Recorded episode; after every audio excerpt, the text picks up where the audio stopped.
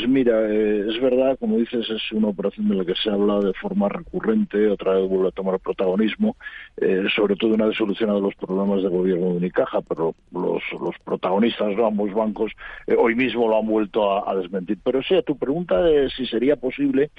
pues sí, sería posible desde el punto de vista técnico, también desde el punto de vista financiero y estratégico. en prensa incluso se llegó a publicar en algún momento anterior que los accionistas de referencia de ambas entidades podrían estar interesados en la operación, algunos de ellos son comunes, y también se decía que al Banco Central Europeo no le desagradaba la idea, ya que contribuiría a solucionar algunos problemas que se plantean con ambos bancos. Por ejemplo, Sabadell tiene un negocio en el que pesa mucho a las empresas y Unicaja, por el contrario, tiene una base de clientes prácticamente particulares, con lo cual el conjunto de ambas entidades se compensaría. Eh, la segunda, geográfica, una fusión llevaría a Sabadell a tener una presencia importante en Andalucía, que ahora no tiene, y eh, con la red de oficinas de Unicaja también mejoraría en zonas como Extremadura y Cantabria, con la red de oficinas que fueron en su momento de Liberbank antes de la integración de esta unidad, de esta entidad eh, con, Unicaja. Eh, además, también la operación permitiría reducir oficinas en zonas comunes, estimándose unos ahorros que podrían llegar a unos 500 millones de euros.